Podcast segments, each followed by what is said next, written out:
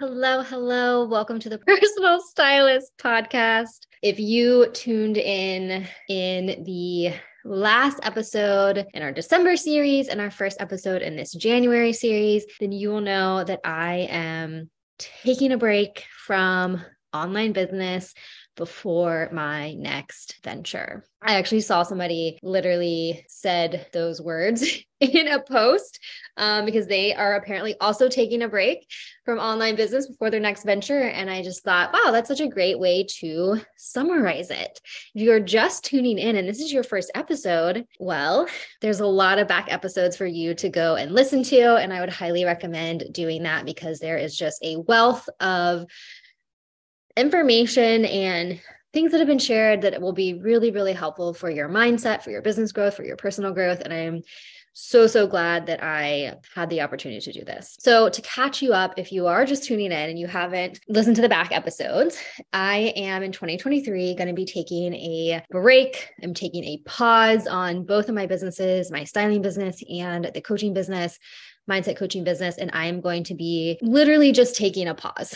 I am going to be taking a pause from things that I have been doing nonstop for about seven years. And I'm really excited to create space for what might be next for a focus on my family, for a focus on potentially starting a family with my husband, for a focus on our house, and a focus on the business ventures that my husband and I are working in and engaging in as well. I wanted to bring you a final episode. I couldn't just leave it, of course. So I want to share a few wins.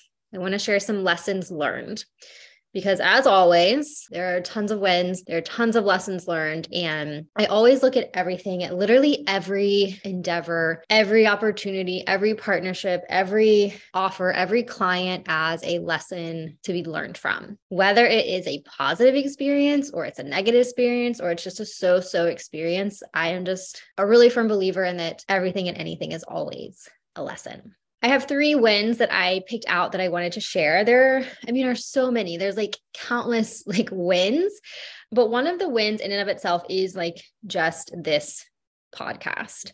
I started this podcast on a whim. I want to say in like 2020 and I had no idea what I was doing. I had a virtual assistant at the time, so she actually handled all of the uploading of this podcast to the platform that I use called Anchor and that then got it to Spotify. And it was only on Spotify for such a long time. I think I just now got it onto iTunes, maybe earlier this year in 2022, to be honest with you. And it was just so much fun. I had no idea what I was doing. I just knew I was like, oh, I want to do a podcast.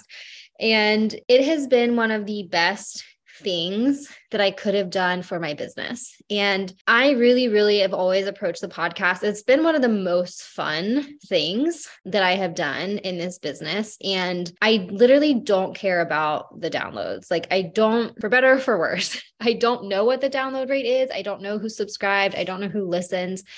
I know that people listen because you message me and you tell me, I love listening to the podcast. I love the episodes. They like speak to me. And that is what matters to me. Like, I don't, I want to have fun and I want people to listen and enjoy it. And so, one of the major wins is just the podcast itself. Like, this is, I think I will have done 130 some episodes, which is bananas it's a lot of me basically just talking and my assistants listening. And i've run the you know done a lot of the things i used to i've never edited the podcast because i mean that's just way too much work that nobody's trying to do.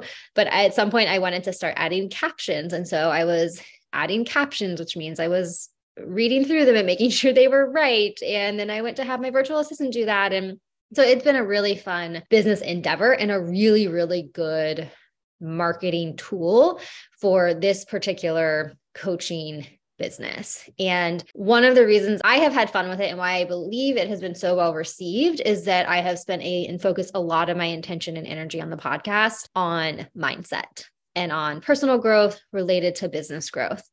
And it wasn't just, you know, the tips and tricks because all of that is out there. And this is an area where I think people were really looking and really liked having this specific stuff applied to personal styling businesses from a personal stylist. So that's my win number one.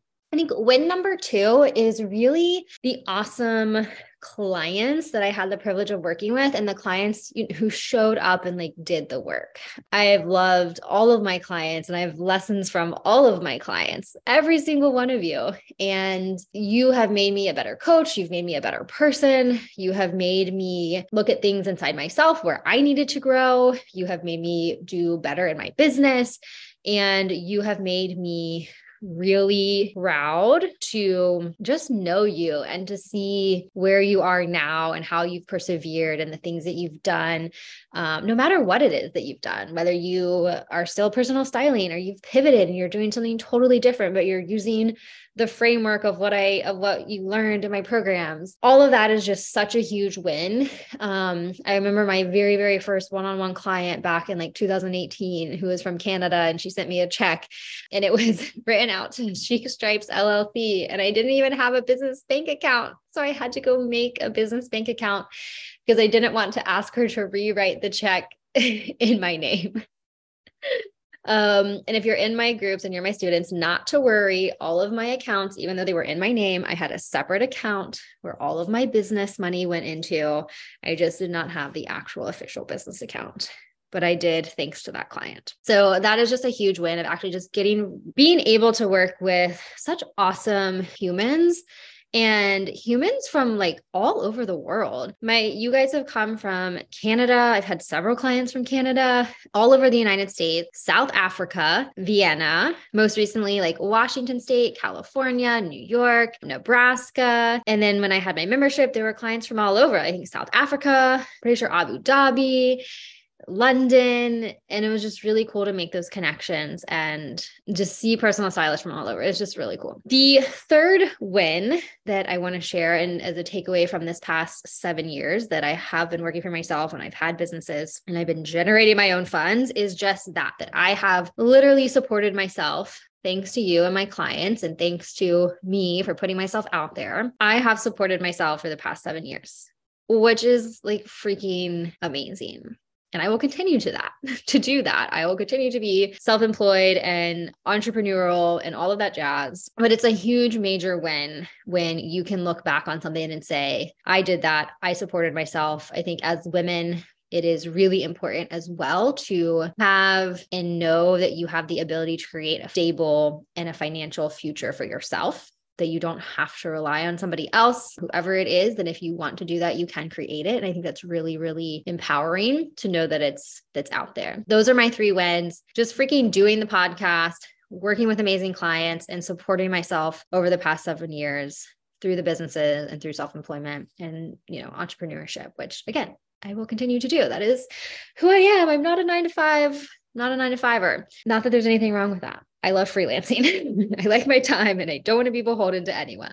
I want to also share lessons that I've learned because, as you know, I'm big on lessons. I'm big on taking a situation, and one of my previous mentors always called it harvesting. So, taking a situation and harvesting out whatever you can, whatever you need from that situation to learn and grow from. So, lesson number one is to invest in yourself and know that it's never wasted when I was having conversations with my husband and thinking about this move and thinking about taking this pause and about all the time and money that I've invested in my business and in myself and in my learning, I was like, wow, I've invested. I had a fleeting thought of I have wasted a lot of money. And I really, really quickly reframed that for myself because it's never wasted. I learned so much from this $21,000 that I spent probably a little bit more on programs and courses and learning that I could either choose to regret or I can choose to take what I learned from it because each and every one of those changed my life. I can think back to one of the first programs that I did. Actually, it was probably the second program, but it was a transformational life coaching program. And I truly, truly believe that that was kind of the first program that sort of woke me up to personal development. And it sort of woke me up to the realization that the relationship I had had with my previous um, husband was like, wasn't super healthy. It wasn't the best for me. And it took a while before I was ready to face that. But I can look back on that time in that program and things that I learned and know that I was really, really equipping myself for future decisions that I needed to make. And I can think about the work I did with a voice coach, which was just so freaking awesome and so fun. And that is a program and lessons that I will forever and always use when I'm podcasting or talking to people or making a presentation or whatever I happen to do, I now have the skills that I learned from that voice coaching program to really make my words come more alive, if you will. And so, yes, I did it and I took it, um, and it was for my business. And it was a business write off, by the way. And it's never wasted. It's never, never wasted when you invest in yourself. The second lesson that I want to leave you with is to learn your patterns. What I mean by this is to really do the personal work so that you understand your triggers. You understand what activates you. You understand why you act the way you do, the way you talk the way you do, the way you communicate the way you do, and begin to unravel why. Why do you do that? Why do you have these reactions? What are you trying to protect yourself from? What are you trying to shield yourself from? What are you trying to achieve? There are two really distinct patterns that I've started to notice and recognize in myself, three actually, that I will share.